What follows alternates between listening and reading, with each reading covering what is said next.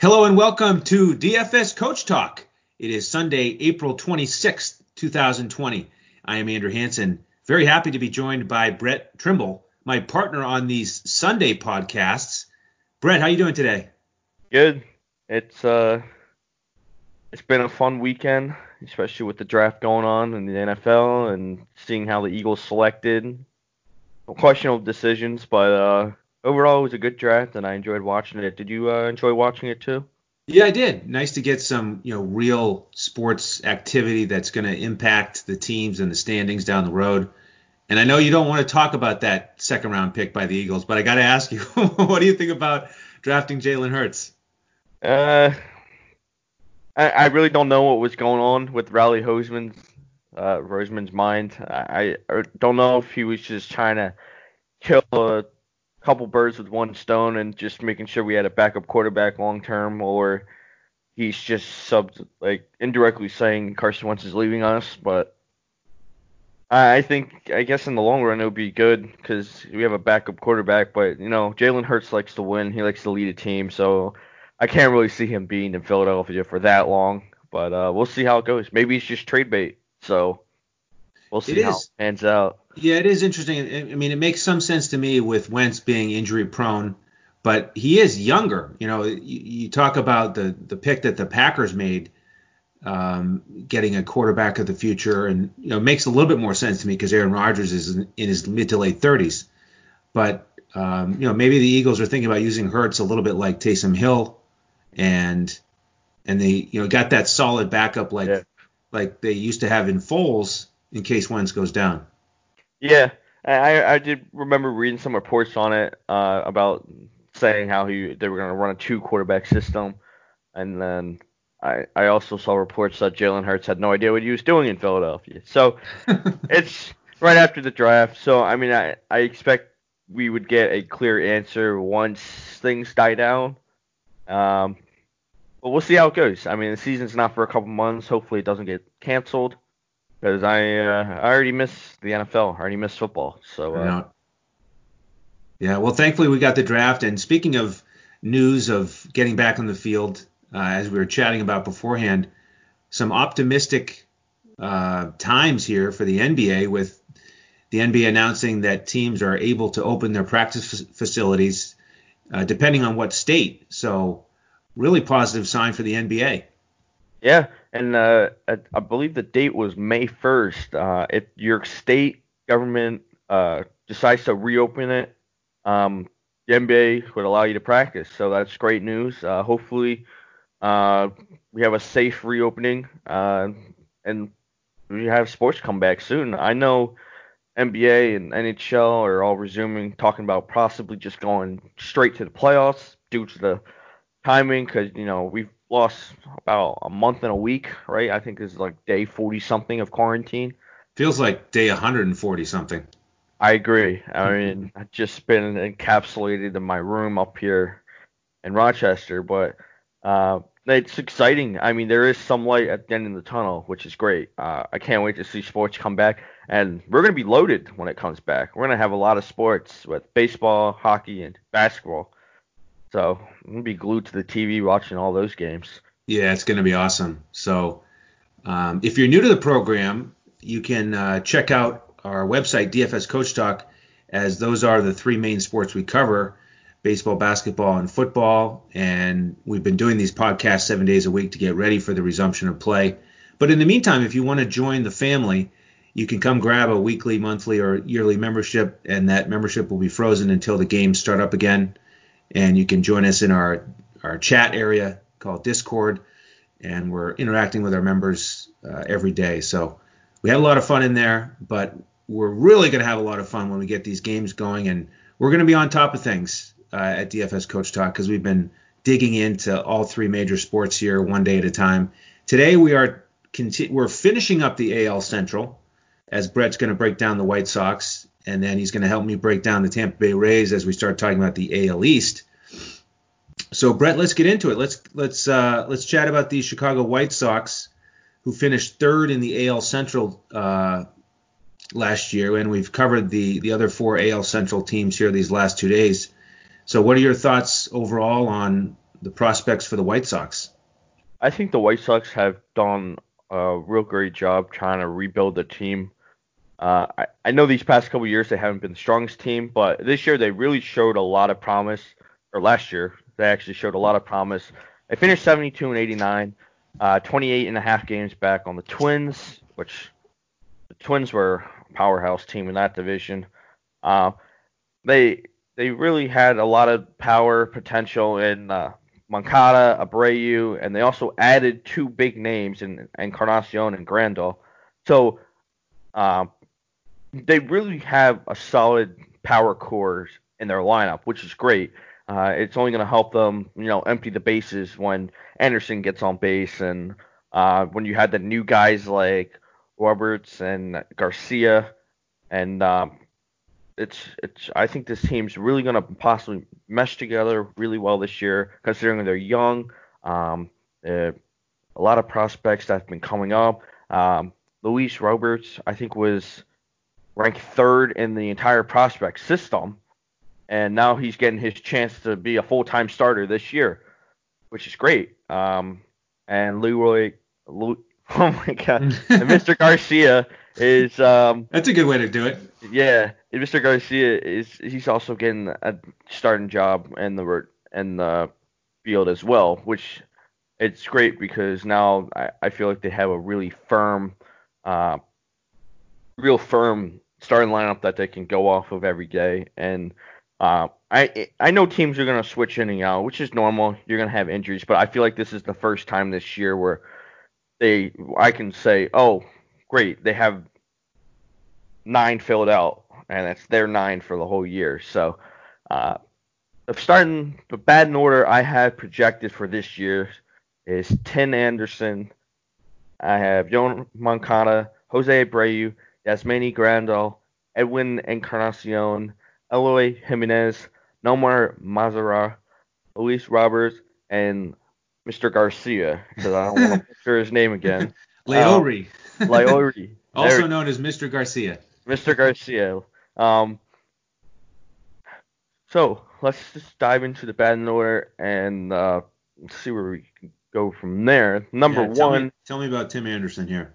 Tim Anderson had a really good year last year. Uh, he's 26, batted 335, had 18 home runs, 56 RBIs, and 17 stolen bases. Uh, the home runs are good. The batting averages are great. I mean, it, Tim Anderson could be a really solid DFS pick depending on like if he's on a hot streak. I know there was times last year where he was streaking. Like I, I believe there was like a week last year where he had like four home runs, and then I remember he got into this huge brawl because some pitcher threw at him because he was just going and crazy. And uh, I, I remember playing him last year. His on base percentage is 357, which means you, he doesn't walk a lot, so you're not going to get your fantasy points from there. Seriously, only have, 15 walks last year. Yeah, he had, five, he had 500 at bats. Yeah, I it I, I just saw that. I'm like, to be fair, he hasn't always been known to walk. I mean, if you look at his past seasons, he had the highest amount of times he's been walked is 30 times, and that was 2018. So I mean, he he. Good, good thing his batting average is over 330. Yeah, I mean, I, I, I maybe he's got to get more plate discipline, you know. Um, but he he's a really solid leadoff uh, hitter for the White Sox. Um, he can really get on base. Uh, if he gets his walks up there, definitely having over 400 on base percentage.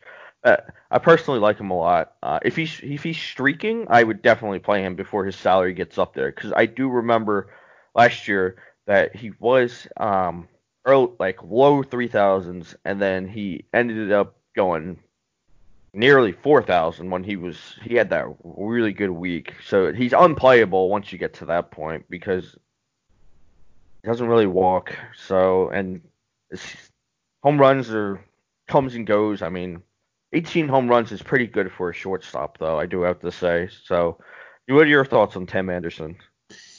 Yeah, I'm, I'm, with you on the general overview. And in these simulations, he's a lot cheaper. He's down at 2,600, and I think he's one of the three best value plays on the White Sox. I mean, there's a lot of guys here who can hit home runs, um, so we'll be talking about that as we go. But he averaged 11.13 fan, uh, FanDuel points last year, uh, so at 2,600, he's a great price right now. Yeah, for sure. I just I don't know why, but for FanDuel, they for some reason they love to inflate prices, mm-hmm. and it, and it bothers me so much. But can't control it, can't hate it, so you just got to move on with it. Um, That's right. At the so here's what's interesting with the White Sox starting line, uh, batting order. I keep saying starting lineup. They could move. They could have the same players, but they can move them around. So in my eyes, Tim Anderson's one. He's going to be a guaranteed one for me.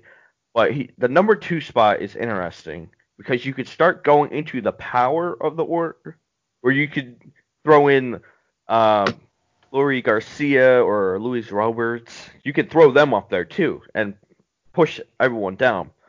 Uh, but for me, I, I think it's uh, I'm gonna start. I'm gonna say number two is gonna be uh, Moncada at third base, and uh, he had a he he had a really good year last year. Um, he a 315. He had 25 home runs, 79 RBIs. His on base percentage was 367. Uh, he walked more than Tim, Tim Anderson though. He's at 40 walks. So now um, we're talking.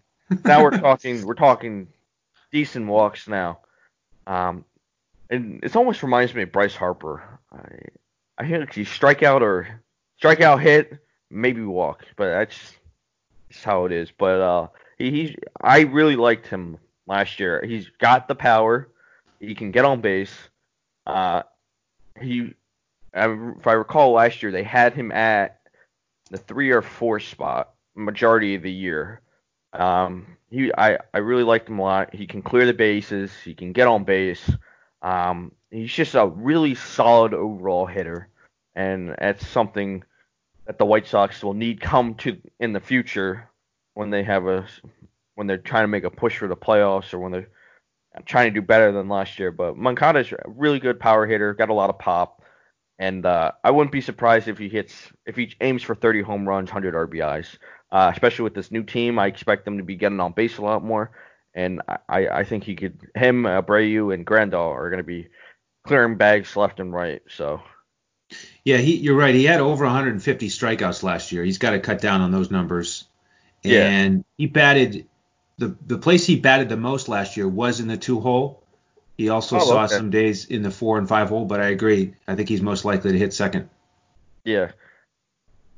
And then uh, my number three guy is Jose Abreu at first base. Jose Abreu, I recall correctly, had 33 home runs. Yes, 33 home runs, 123 RBIs, and batted 284 with a 330 on base percentage. Did have 152 strikeouts. Did you know Jose Abreu was 32? For some Did, reason that didn't that didn't click with me for a second. I thought he was a lot younger. Yeah, and I think he just turned 33. So yeah, uh, it's getting up there. Moncada's only 24, so bit of a gap there. I mean, it's I mean you can almost look at uh, Jose Abreu being a, a, veteran presence, if you will. I mean, I, I, feel like he played. I feel like I oh it's he came over to play here. I was thinking he was like only played in the MLB, like he went through the minor league system, but I'm pretty sure Jose Abreu came from Cuba. South. Yeah, Cuba. But uh, Jose Abreu, I feel like he was the guy that cleaned up the bags last year, as you can see from the 123 RBIs uh, and 33 home runs. Uh, if his price point doesn't, if his price point's like mid 3000s to low 3000s, I would roster him almost every time. He's just a really solid hitter. Uh, he can score. He, he can score runs himself. He's 85 runs. He can hit. he can clear bags. Can't run the bases though. I mean, not a shock, but he, he's a really solid. He's a really solid hitter to clean up for the White Sox, and I, if he stays in the correct price range, I, you can guarantee I would almost be playing him a lot. Um, just due to the White Sox being underlooked, but Jose Abreu does have a big name, so I wouldn't necessarily say he would go underlooked, but he wouldn't be rushed a lot. But um, definitely one of my favorite hitters for this team. Moncada and Abreu are my two favorite hitters on this team. Just purely based on power and the ability to get on base. So uh, that's my number three hitter I have projected for the White Sox. Uh, let's see. Number four is a recent acquisition through the free agency. Yasmani Grandal um, had a terrific season in Milwaukee, if I was right. Yep. I think, Yes, and sir. he he earned himself a huge contract, and that's where he's at with the White Sox. He's only 30. I think he might turn 31. I think he's 30 still. Uh, 28 home runs, 77 RBIs. Batted 246, which is all right, but he did have 109 walks. So his on base percentage was 380. Really solid for a catcher. Um, he gets his average up. I mean, he's always hasn't really been a solid uh, hit for average guy. I mean, if you look at his past seasons, he's been 246, 241, 247, 228. So, I mean, he hasn't really necessarily hit for average. I think he's more of a hit for power or walks. But uh, I really, I really do like him. He's another uh, quote unquote veteran presence for the team. Um, I really think he could mentor the younger players that are coming up because the White Sox do have a deep farm system. Do you think do you think he can mentor Tim Anderson and tell him how to earn a walk? I I honest yeah. yeah I mean, if you can teach Tim Anderson to look at the ball coming in, I, I, I think it would be. I think Tim Anderson would have a unreal on base percentage. I think he would be like 450. uh, it's just, I just can't believe we went from what is it like 15 walks to 30 something. It's funny. They need to learn how to walk because They do. the only way you get runs is by getting on base.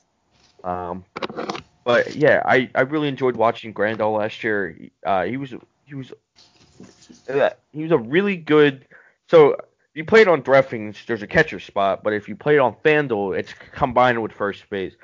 Um, when I play DraftKings, I, I usually try and find uh, a nice value pick, someone who can, you know, if they you know get a hit or they hit a home run, uh, it it really helps your lineup because, and I remember Grandal being one of my main picks just purely due to his power of hitting 28 home runs and being able to push the runs in, and uh, he was always relatively cheap. Uh, if I recall correctly, he was like high 2000s, mid 3000s. I mean, he did vary throughout the season because you know. Uh, once you hit a home run, FanDuel loves to just give you 500, you know, to your salary. They just love to add it. Um, but really great catcher. I, I enjoy watching him. He's a he's a really fun guy to watch, and um, he, he's going to bring a lot of talent to this team, which is great. Just, Yeah, and uh, looking at the splits here, he's one of the best uh, switch hitters in terms of consistency against lefties and righties. He hit 11 home runs against lefties and 17 home runs against righties. And like you mentioned, 380 on base for a guy that gives you 28 home runs. Uh, so I, I really like considering him. And, and as you mentioned, tough to find a catcher who you can really count on for a high number of fantasy points. So definitely a guy to keep an eye on. Yeah, for sure. And I totally forgot he was a switch hitter, but yeah, he's great. He's a really talented catcher all around, and I, I think he's going to bring a lot of potential. And number five, we have Edwin Encarnacion. Man, has he been bouncing around lately? He was at the Yankees, he was with the Mariners, and then he was with the, he was with the Indians.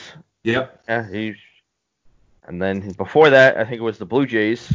He's making the rounds, but he no matter where he goes, he knows how to hit it out of the park.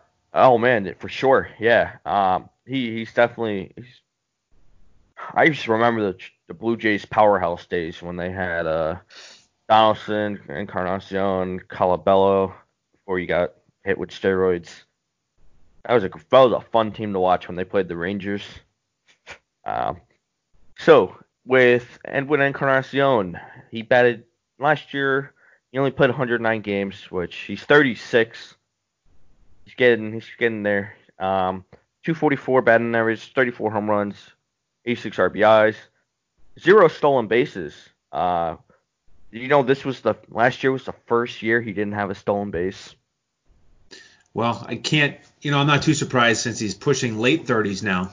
Yeah, I, I thought it was hilarious. I'm like looking at his statistics now, I'm like, huh, First year, he didn't have a stolen base. Uh, three 344 on base percentage, uh, 58 walks. Not as good as uh, as good as Grandal, but you know he's got a decent amount of walks. 34 home runs, 86 RBIs. Nice pop. I don't know why, but I, he's consistently. I think he's consistently hit over 30 home runs the past. I think it must be like eight years. I think he's yeah, yeah 42, yeah. 36, 34, 39, 42, 38, 32, 34. Yeah, past eight years. So I, I think he and he can drive in some runs too. So it's it's gonna be a nice spot. He's in a nice spot, especially if the hitters get on base to bring him in and really uh, get some nice points for RBIs and um, home runs. I mean, it's really crucial to have home runs hitter in your lineups, especially if you're taking down tournaments. And if Encarnacion's in that spot to against the pitcher, I really think he could be his value would be used really well, especially to take down something like a tournament. But uh, he's a great acquisition. I'm really gonna help with the younger prospects as they come up through the system, and uh, maybe he'll teach them how to hit more home runs. So who knows? But uh, yeah, he's a master of that. I mean, you mentioned eight years in a row with 30 plus home runs, and last year he only had 418 at bats. Yeah. For those 34 home runs, kind of reminds me of Nelson Cruz that we talked talked about recently. Yeah. Uh, just really impressive home run rate. So, um, and a great price on FanDuel in these simulations for. Uh, he's under 3,000 right now, and he averaged over 13 fantasy points a game last year. So, um, another another great value. Yeah, he's great. Now, my number six is Eloy Jimenez. Um, I believe last yeah last year was his rookie year. He is 22, so fairly young into the new league, and uh, guess guess this: he had 31 home runs and 79 RBIs. He uh, he batted 267 and he had 30 walks. So uh, I I'm right. This was his first year. Let me double check on that. Yeah, you're right. First year. Yeah, and uh, 31 home runs for his first year. It's pretty solid. Uh, I don't almost like Mike Trout statistics right there. When he, um, but he was one of the top prospects in the White Sox organization. Um, he got called up last year. Played 122 games. Uh, he's really got a lot of pop considering uh, he is a outfielder. So um, uh, he he can be a great sleeper pick since this is only his second year and I'm sure his value is going to be there. I'm sure he's going to be not as pricey as some of the big names per se that run the outfield. So I'm sure if you're looking for a value pick, you could you know you could look at him because he definitely has the pop. He, I mean he's 6'4", 205 pounds, so he's a huge. So I, I really think if you're trying to stack your outfielders with big names and you need a value pick somewhere, I think he could.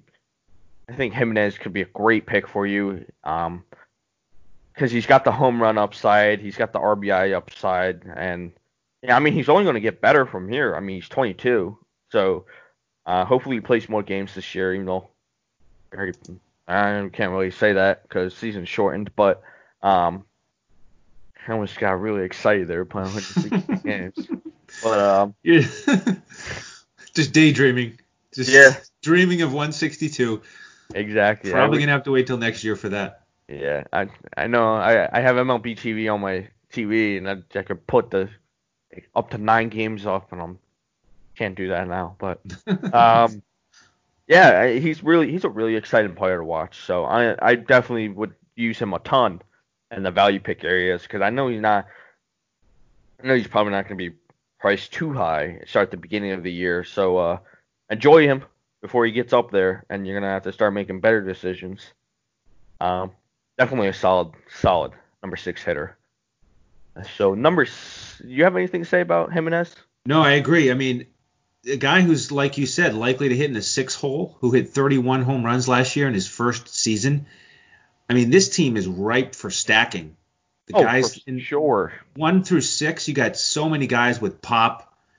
Um, I mean, they're just going to be hitting bombs left and right, and for a team that only won 72 games last year, you know, to add the four and five hitters who can give you 30 plus home runs, they're going to be they're going to be monsters. Crazy. And I, I can't wait to start reading the statistics on the season. Um, it's one of my favorite things to do in DFS is read the statistics and fully understand how a player reacts to certain situations and certain pitchers. And I think this is the first year where I'm actually going to take Chicago serious because yep. as much as they did well last year, you were it, it, they were always looked at as for say a tournament stack because you know they weren't really consistent. Uh, they they only did well against certain teams. But this year, I, I really think since they added uh, Edwin Encarnacion and Yasmani Grandal, I, re- I really think they're a solid team to look at to stack. I mean, they could be a really great mid-tier or low-tier stack depending on their salaries. Uh, granted, I mean Encarnacion and Grandal are probably going to be priced up when the season gets back due to the you know how they did last year and the popularity and how you know how it's usually calculated. But they're I this is I'm I'm happy to say this is the first year that I would gladly stack them against a pitcher that's not so hot or maybe a pitcher that's three four five on the rotation and they could always go off then. So absolutely. Well, what about the bottom of the order here, starting with Mazara? Mazara, um, Mazara, I gotta say, Mazara's got a beautiful swing. I don't know why.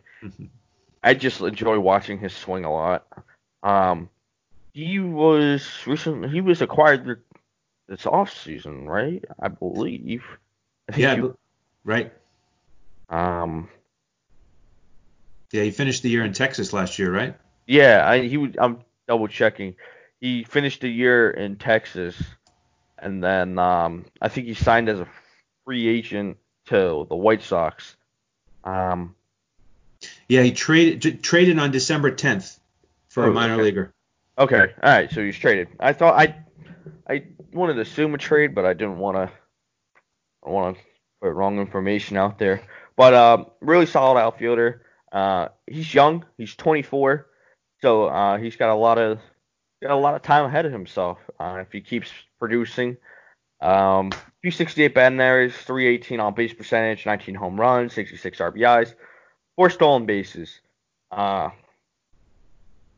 Grandal needs to teach this guy how to walk too. Uh, yep. 28 walks and 429 at bats.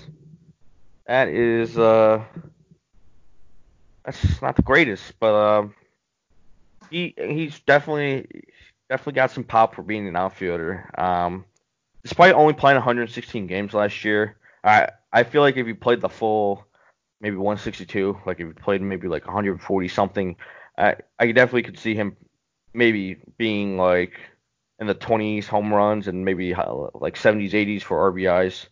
Um, he's definitely a really solid value outfielder pick. Um, he's got the pop. Uh, he can really, he, I'm sure he got the upside to definitely put one over the fence against the correct pitcher. But I know also Texas is notoriously known for home runs, so we'll have to see how this year pans out. Uh, new stadium, new atmosphere, so um, we got to see how he reacts to that. Uh, I don't know if you read this in like DFS. There's some DFS companies that go in depth about stadiums.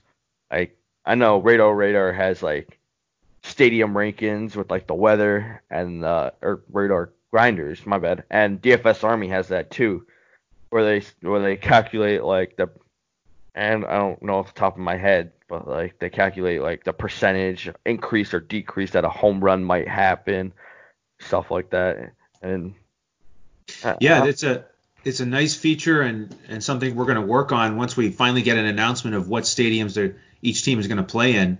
Yes, we'll be true. on we'll be on top of that for the season opener. That's true. So um, I, I hope Mazara has a good year this year. Uh, he's, he's a young guy, and I, I like to see him in the in the bigs for a long time. I know he was a really hyped up minor league prospect in the early 2010s. Um, I, I think he I think he'll succeed well under this new team because I know he was I think he was switching in and out with a bunch of people for the Rangers. So this, I think, this would probably be the first year where this is, well, first year in like two years where he have a solid spot in the starting lineup. Yeah, and off to a good start in the spring. He batted 364 before yeah. the stoppage. So. yeah, good start. It's a good start for him in the spring. Um, let's see if he can. Well, it's been a long time, but hopefully he can bring it into the regular season. At number eight, I have Luis Roberts. Roberts. How would you pronounce that? Robert. Robert. Yeah. Like almost like Gobert. Like yeah, exactly.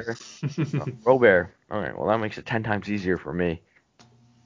So this is his first season. Um, this, this man's this man's minor league stats were crazy. Andrew and I were talking about it right before this call, this podcast.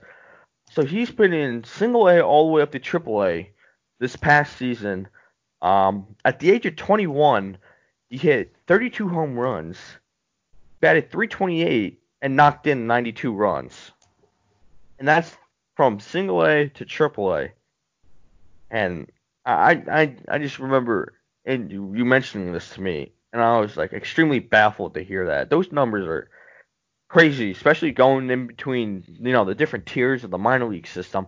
I mean, you have players that start in single A and never make it to double A, or players that make it to double A and never, you know, make it to triple A. And I, I just, it's crazy how the White Sox just kept calling him up after, you know, just smoking the minor leagues, and uh, he deserves a spot, obviously, in the um in the starting rotation this year.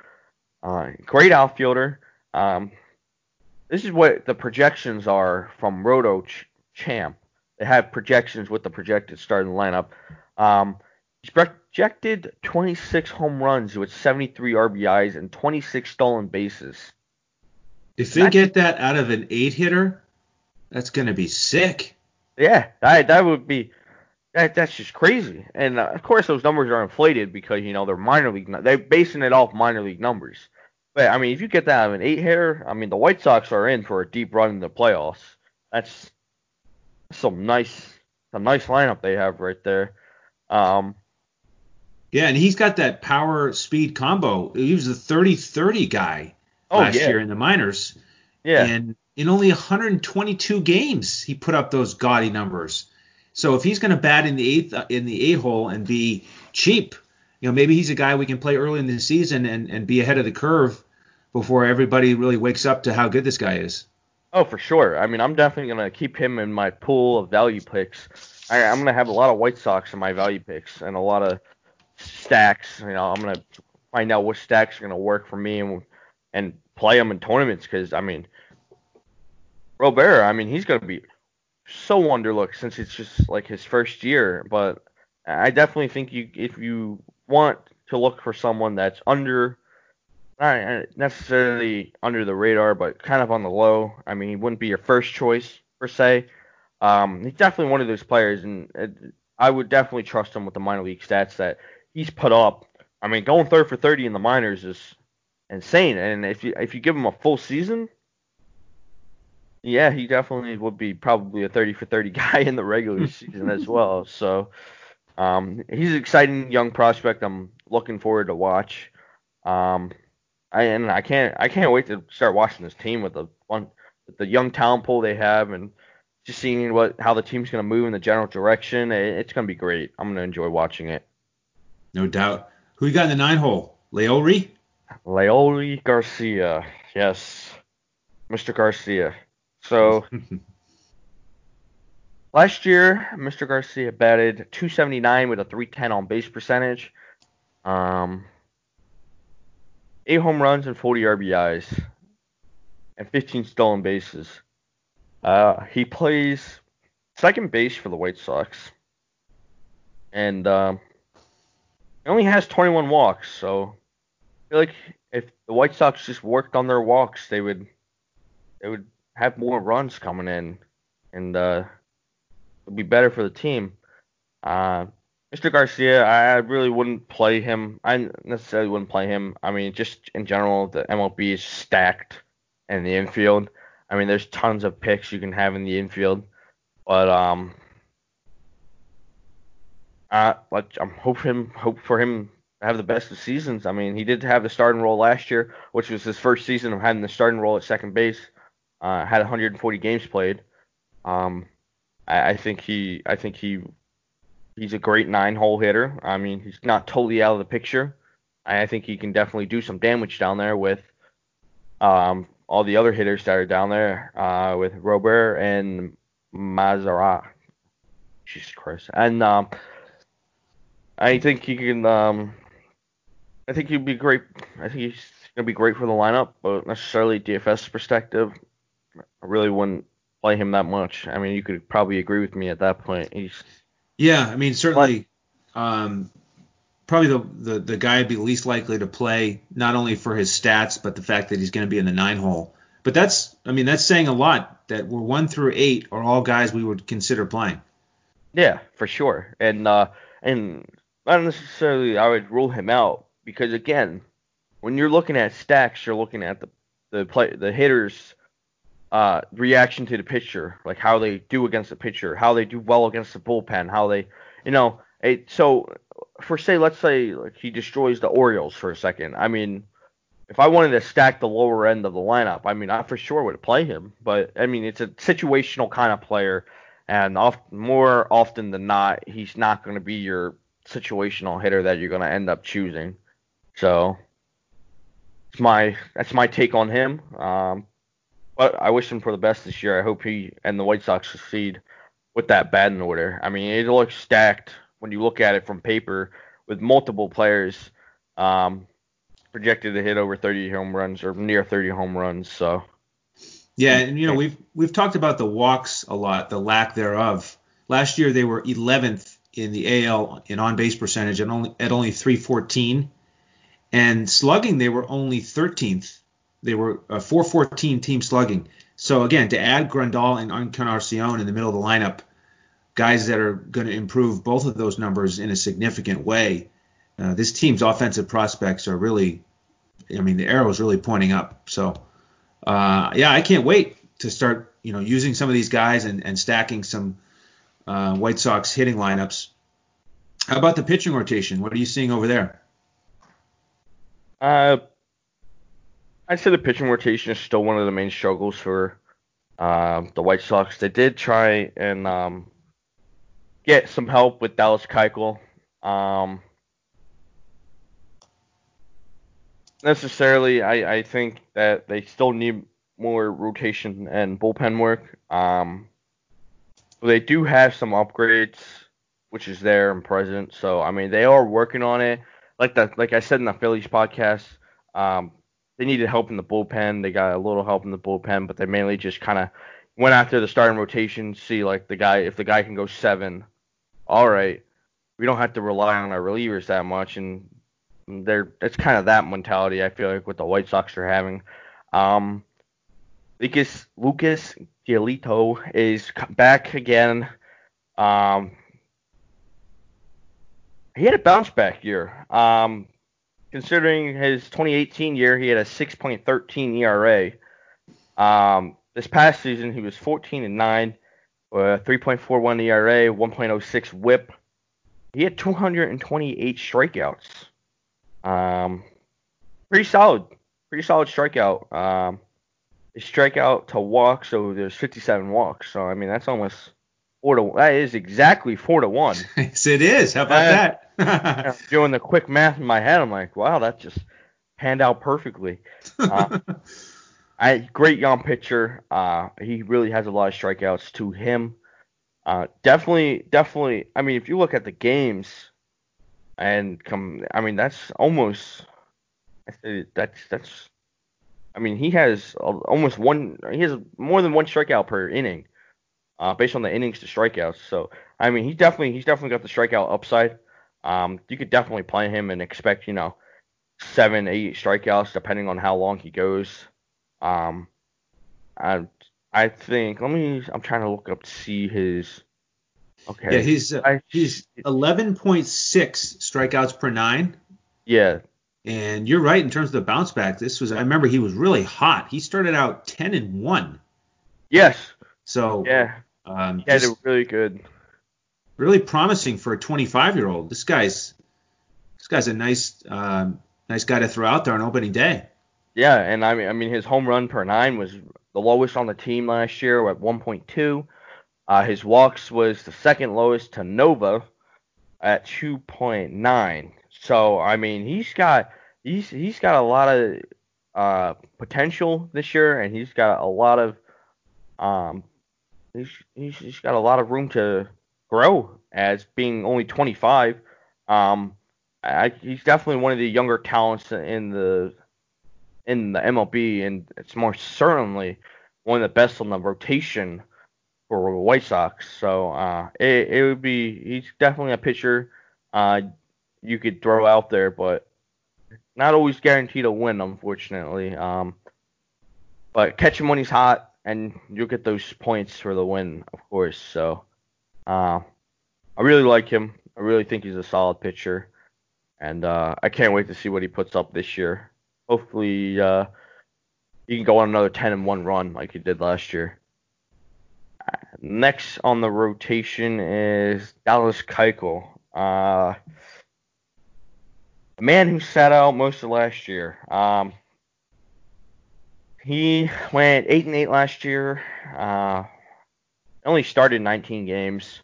Uh, 375 ERA, 91 strikeouts, 39 walks. His WHIP was a 137. I um, I do think he's good, a great upgrade to the bullpen in Chicago. It's another steady piece they have. Uh, they don't have to keep rotating out pitchers like they did last year. Um, I know that they uh, they were. Uh, let me see. Let me just count this real quick. One, two, three, four, five, six, seven, eight, nine. There was nine pitchers last year, which is not the greatest, but um, he's definitely another firm piece in the bullpen. Um, I can definitely see him with a longer year uh, have better numbers. Um, I can definitely see him pitching around 200 innings, which is nearly twice as what he did last year, which would be great for Chicago. Um, necessarily, I wouldn't really play him. Um, just personal preference. I mean, and I don't know. There's a bunch of other pitchers on the slate you could use. If he's hot, I would definitely take into consideration um, to play him. But personally, I feel like if it unless it's like a really small slate where it's like three or four games, I'm probably gonna totally overlook him. Just for the pure fact that there's always to be, he's always a mid-range pitcher. He's always 8,000 or 9,000. And for me, when I build my lineups, I either go with a stud pitcher or I try and find value. And that medium ground is just, I, I really, it's, I just don't like it personally. Um, yeah, and his he just doesn't give enough strikeouts. Only seven point seven point three last year, seven point two career per nine innings. So I agree. You know, the the name value gets him a little bit more expensive than uh, the the output. So um, I'd probably pass on him in general as well. I'm yeah, I passed on him too. I'm I'm kind of surprised. Um, there was a huge name a couple years ago that Chicago drafted. I don't know if you remember him name's Carson Fulmer. He played at Vanderbilt. I believe, yeah, he was a really good pitcher from Vanderbilt. I'm surprised he hasn't made it into the starting rotation. Uh, well, who knows? I haven't been paying attention that closely to them. Um, but I just messed up. Okay. Uh, okay. So the next guy I have on the rotation at number three is Reynaldo uh, Lopez. Uh, 25 years old. Uh, last year wasn't the greatest year. Um, 184 innings, 10 wins, 15 loss, 538 ERA, 146 WHIP, 169 strikeouts. Uh, again, there's no reason really to play him.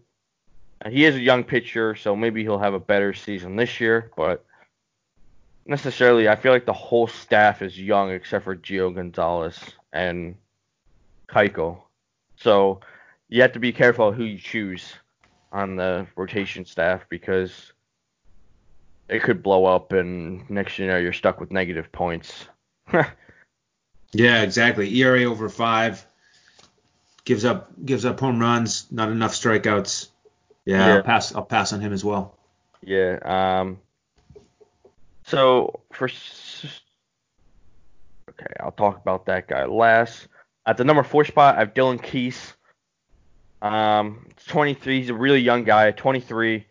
Uh, 73 innings pitched, four wins, four losses, 5.79 ERA, 1.55 WHIP, 85, 81 strikeouts. And another young pitcher. Necessarily wouldn't look at him to play. Uh, unless he's streaking, I wouldn't really play him because I he still needs to improve. Uh, he has a, a, nearly a six ERA, uh, so that's not for me necessarily. um, the last guy I want to talk about on the pitching rotation is Gio Gonzalez, the old vet. Um, this is his 12th season up coming up. Um, he was scheduled to, if I'm right, he was scheduled to pitch in spring training, but he had some shoulder issues, uncomfort in his shoulder. So he, they shut him down. They took safety precautions and they didn't play him. Uh, this past season, he only started. He only pitched in 19 games. I mean, he had 87 innings, three wins, two losses, 3.5 ERA, 129 WHIP, 79, 78 strikeouts, and 37 walks. I mean, it's decent for being 33 or 34. Um, not not a huge guy I'd rely on. So that's basically the starting rotation I have, one through five. Uh, their closer, uh, I have Alex Colomé. Um, last year he did pretty good. Uh, he had 30 saves, and then uh, he had uh, he pitched in 62 games, 61 innings. He gave up 42 hits, 28 runs. Out of those 28 runs, 19 were earned. Only gave up seven home runs last year, uh, which is great. Had 55 strikeouts, so definitely a solid closer. Um, he was on the Tampa Bay Rays. He had 47 saves in one season, so he's definitely got the potential. So I, I think he's a great closer, and uh, but overall their bullpen could use some work. Uh, it's iffy, but I definitely can see them getting through games. So uh, that's my wrap on the White Sox. Uh, wherever you're watching it, leave a comment. Uh, give me your thoughts on what you think of them and how you think they're going to play out this year. And uh, Mr. Hanson, I believe it's your turn to do the Tampa Bay Rays. Yes, yes, indeed. It's transition to the to the Rays, and it's a bit of a a bit of a reversal from the White Sox. You know, with the White Sox, you highlighted all those great hitters, power up and down the lineup, and then the pitching staff, really, other than Giolito as the ace, not much to really attack. Uh, for the Rays, though, it's really the reverse. For a team that won 96 games last year, I, am just really not in love with this lineup at all. Uh, pitching is a different story. They've got a great, uh, great staff. But let's get into uh, the batting order first. I, I mentioned that Tampa got to 96 wins last year. The only team to have the same record at home and on the road, exactly 48 and 33 last year at the Trop and then away from the Trop. Um, it could be because they really don't get many fans at home. Just, I was just about to say that. I was about to say maybe they get more fans elsewhere, and that's why they. Yeah, terrible turnout. I, I actually lived in that area for three winters, and I went to opening day once. It was against the Red Sox, and there were far more fans for the Red Sox than the Rays. Just unfortunate. Um, but if they're playing in you know different ballparks this year uh, because of the situation we're in, then they'll have a bit of an edge. You know, they're not they're not afraid to win on the road. So no. Um, that'll be fun to watch. But in, in terms of hitting last year, 11th in the American League in home runs. They were sixth in batting average, seventh in slugging. So, you know, as we'll get to here in a minute, the, the pitching staff definitely carry them. There's only three hitters that I'm going to look to target on a regular basis, and the first guy I'm going to mention is one of them. That's Austin Meadows, a young lefty in the outfield uh, who got 33 home runs last year slugged 558. Um, off to a really cold start this year in the spring, but um, that's a that's a nice way to start, uh, and they've got to be excited about his future. Uh, young uh, with all that power. Yeah, he's one of my favorite hitters in Tampa Bay for sure. Uh, I definitely rostered him a lot last year. That's all I gotta say. Mm-hmm. Uh, in the two hole, I'm projecting Brandon Lowe, a second baseman who had a great start to the season. Then he got injured. Uh, 17 home runs in only 296 at bats, and he was third in Rookie of the Year voting. Um, 514 slugging, nice number for a second baseman. Started well in spring, three batting 350. Um, so there's a guy I would consider. He's a little bit overpriced, but uh, he'll be a good guy to watch. Um, you know, really young, a young star uh, for Tampa there with that great performance last year. The number three hitter is a guy that I'm I'm going to target more often. Yandy Diaz. He is just cheap, you know, because of his price. Really, you know, his numbers aren't quite as good as Lowe um, in terms of power, even though he's a corner infielder. Uh, he hit 14 home runs in 307 at bats, also dealt with injury. So we'll, we'll, see how those guys develop if they can stay healthy for a full season. But in these simulations, he's only 2,500. Um, so I think he's a little bit underpriced. Another guy with a good spring. Uh, so they definitely have to be excited about those two guys near the top of the lineup. Yeah, they definitely have a really solid top of the lineup for Tampa Bay. Uh, I just remember last year how I was always like you were relying on Austin Meadows to clear the bases and stuff like that. But hopefully that changes this year. We'll see how it goes. Yeah, the the in speaking of cleaning cleaning up the bases, the cleanup hitter, I'm looking at Ji-Man Choi, first baseman who got you 19 home runs in 410 at bats, but really poor against lefties. He only hit two of his 19 home runs against lefties. So I think there's a decent chance he's, you know, he'll take a seat against left-handed starters this year uh, more often. So that's just a little bit unfortunate for your cleanup hitter um, to be that poor against lefties.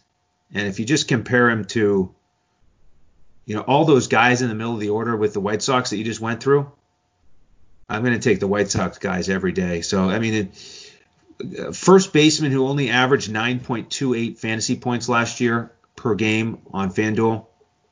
Not somebody I'm going to throw out there. No, that's not really a hot. It's not really a hot hitter, and you wouldn't really want him anyway. So. But certainly we'll only play him against righties, uh, so that's a key split to keep in mind. Next in the five hole, we've got Hunter Renfroe coming over from San Diego, where he's done a pretty good job hitting the ball out of the ballpark, but that's about it. 216 batting average last year, Brett. On base, on base only 289, and now he's switching leagues, and so he's got to uh, face off against a whole new group of pitchers.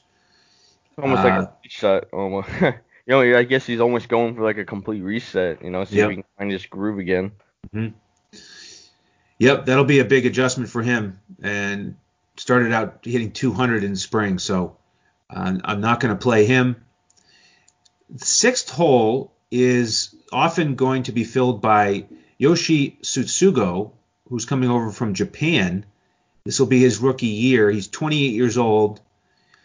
He's got uh, some good history in, in Japan. He, he's hit 205 home runs knocked in over 600 runs in. It's been 10 years but really with injuries it, it, makes out it works out to the equivalent of about six and a half or seven full years.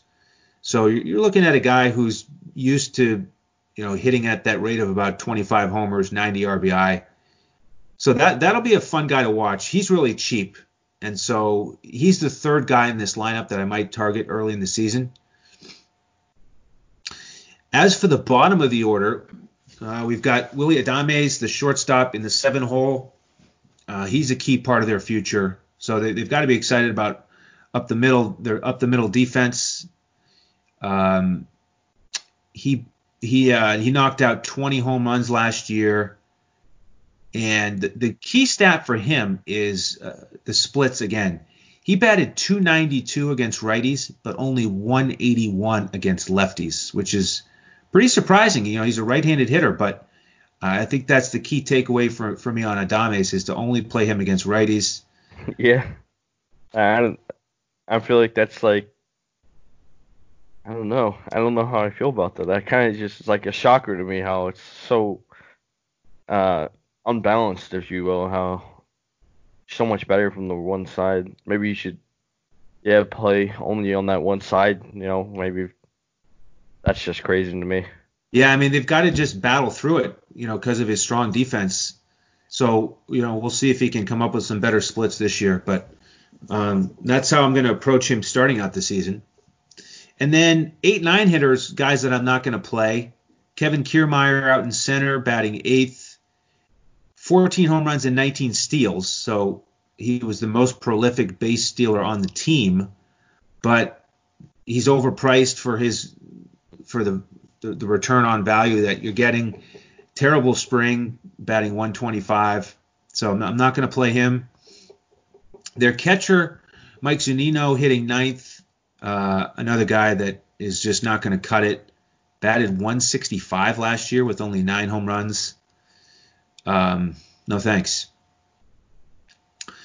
Two guys off the bench I want to mention are Daniel Robertson, who's a utility utility player only batted 213 last year and 200 at bats to give you two home runs. So not a guy that we're going to play. And then Jose Martinez. Here's the one other potential value play coming over from St. Louis, where he's a career 298 hitter. Last year he only batted 269. But how's this for one more split for you? In his career against lefties, he's batting 331. So if we can get him, you know, here and there playing first base or outfield or DH at a really good price, like say 2,500.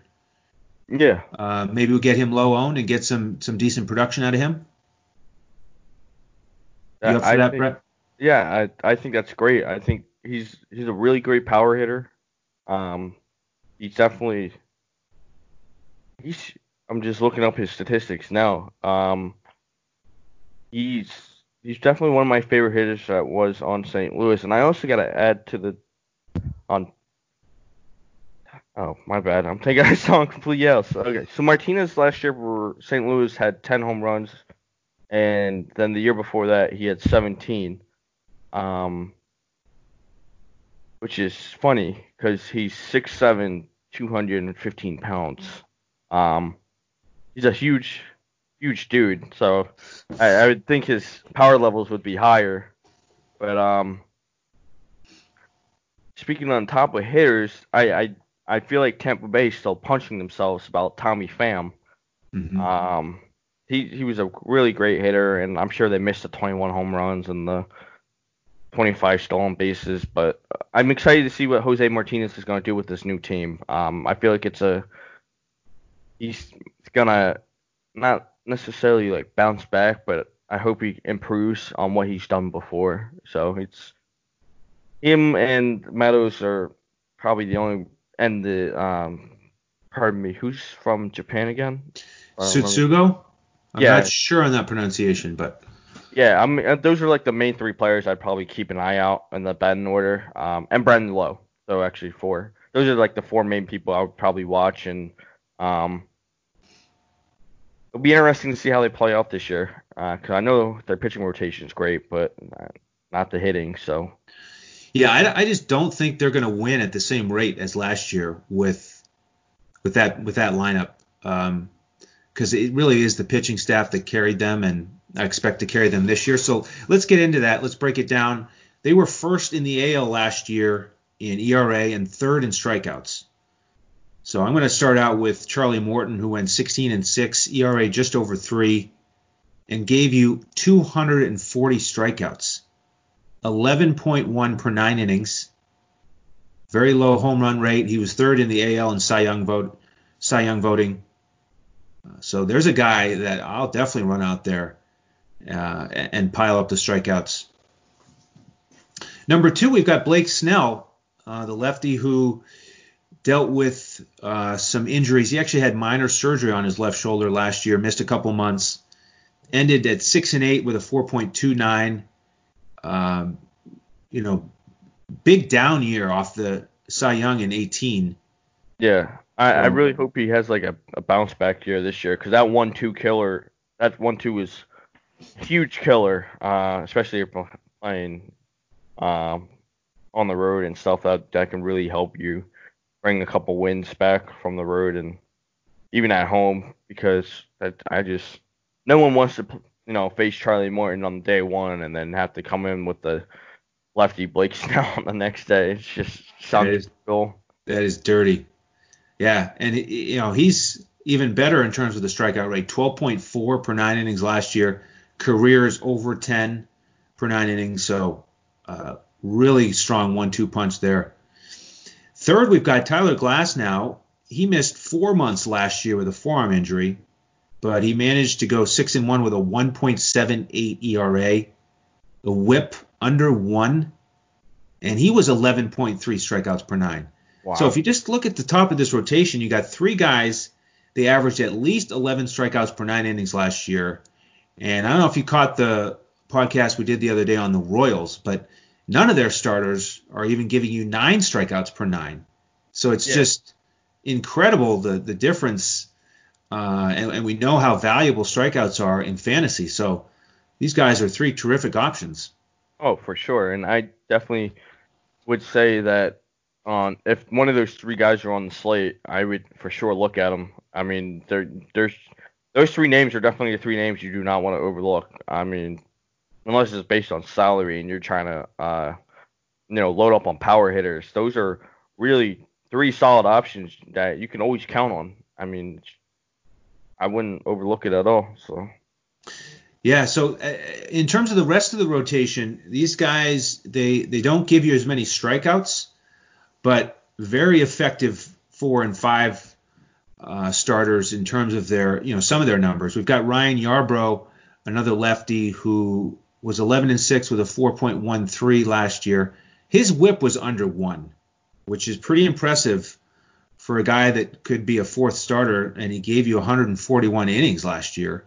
Yeah, that's that that's crazy to me. I mean, Tampa Bay's rotations just I feel like it's on another world at this point. But. Yeah, just stocked up. Uh, only 117 Ks for him in those 141 innings. Uh, great start to the spring, six scoreless innings with seven strikeouts. So he's a fourth starter that you could uh, you can invest in. The fifth starter, Yonny uh, Chirinos. Um, he's the one guy who's giving up some home runs. He gave up 1.6 home runs per nine last year. So I think he's the one guy you could potentially attack with hitters on the other side. But, you know, still his whip was 1.05, ERA 3.85. Um, so it, it's not like, again, he's not your typical fifth starter. Yeah. Uh, if I remember correctly, Tampa Bay used to do a thing where they would put a closer in first yeah, the opener. Would, yeah, Correct. the opener, and then they would um, pull them out after like an inning or two, and then just throw in the next guy.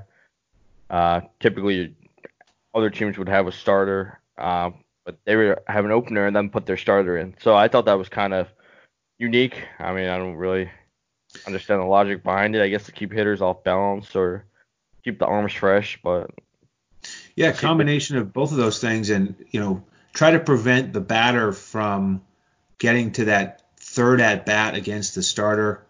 Um, just get continue to, if you, you, continue to get a different look out there, then you're just not going to get comfortable and get that third time through the order against the starter. And it was successful. Uh, from everything I'm reading and hearing, that's probably not going to be the plan this year. Um, Unfortunately.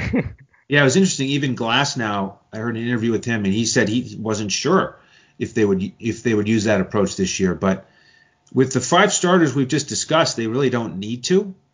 Um, and, and, so my prediction right now is that they won't do that, but we know they could go back to that approach at, at any time.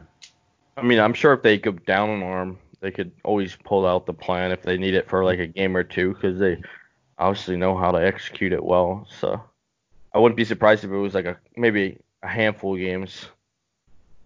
But otherwise, I agree with you. I do agree that they should stick with just a starter and just have them ride it out until they're done.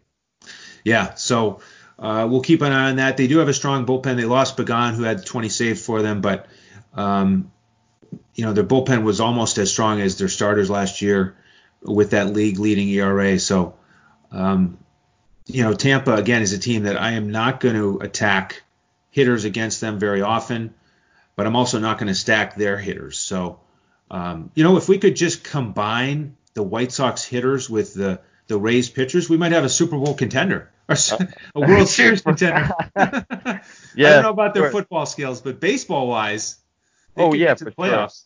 Sure. Yeah, it would be a powerhouse team. I mean, it would almost be unstoppable. I feel like I feel like they would uh, beat Billy Beane in the Oakland A's uh, win streak record. Right. Yeah, uh, no doubt. So that's uh, any other thoughts on the Rays before we wrap up here today? Um, not really. I'm kind of disappointed in the route they went with their hitters. Uh, as much as they've always been a like a pitcher dominant team the past couple seasons, I really wish they didn't lose Tommy Pham and or Hunter Renfroe. Uh, it's one of those things where you're scratching your head and you're like, why? But um, but otherwise, I really I really admire their pitching staff. They really have sol- a solid five guys in there that they can count on every day uh, until they're injured. But you know, it's the way she goes. But um, I really, I really like him. I really like him pitching wise, not hitting wise this year. So. Brett, where can our listeners and viewers find you on Twitter? At uh, Deafy underscore DFS. It's D E A F Y underscore DFS. Excellent. And you can find me at Language Olympic. You can find the entire team at DFS Coach Talk and tomorrow we've got uh, another episode. We're going seven days a week here. We're going to continue to break down the AL East. Uh, Brett, what do you got going the rest of the day? You going to watch the episodes three and four of The Last Dance tonight? I'm gonna try. You know, it's uh, it's heading the end of the semester, so I do have quite a bit of homework. So maybe I'll do it and watch the, la- the Last Dance uh, together. I mean, that'd be great. Maybe cook up some, you know, frozen pizza and it's a nice combo. We've got uh, they're going to be highlighting Dennis Rodman. Uh, oh, I gotta watch it now. Oh, it's going to be fun. I mean, that guy. I love watching that guy rebound, and I mean, he's got to be one of the most entertaining guys off the court, also. So uh, that's must-watch yeah. television for me. Yeah, I gotta watch it now. Now that you mentioned Rodman, that's gonna be a great episode to watch. So I hope you guys tune in as well. And uh, I uh, hope you guys enjoyed the podcast. Uh, I had a blast doing it with Mr. Hanson, and uh, we got a bunch more coming up. I'm sure it's we're partnered like every week. So, uh, yeah, yeah. enjoy the day. Absolutely, yeah. Glad you did your homework on the White Sox. Uh, enjoyed teaming up with you here again on another Sunday. Look forward to the next one. And for everyone out there, thank you very much for listening. And please do tune in again tomorrow as we continue to break down the AL East here on DFS Coach Talk.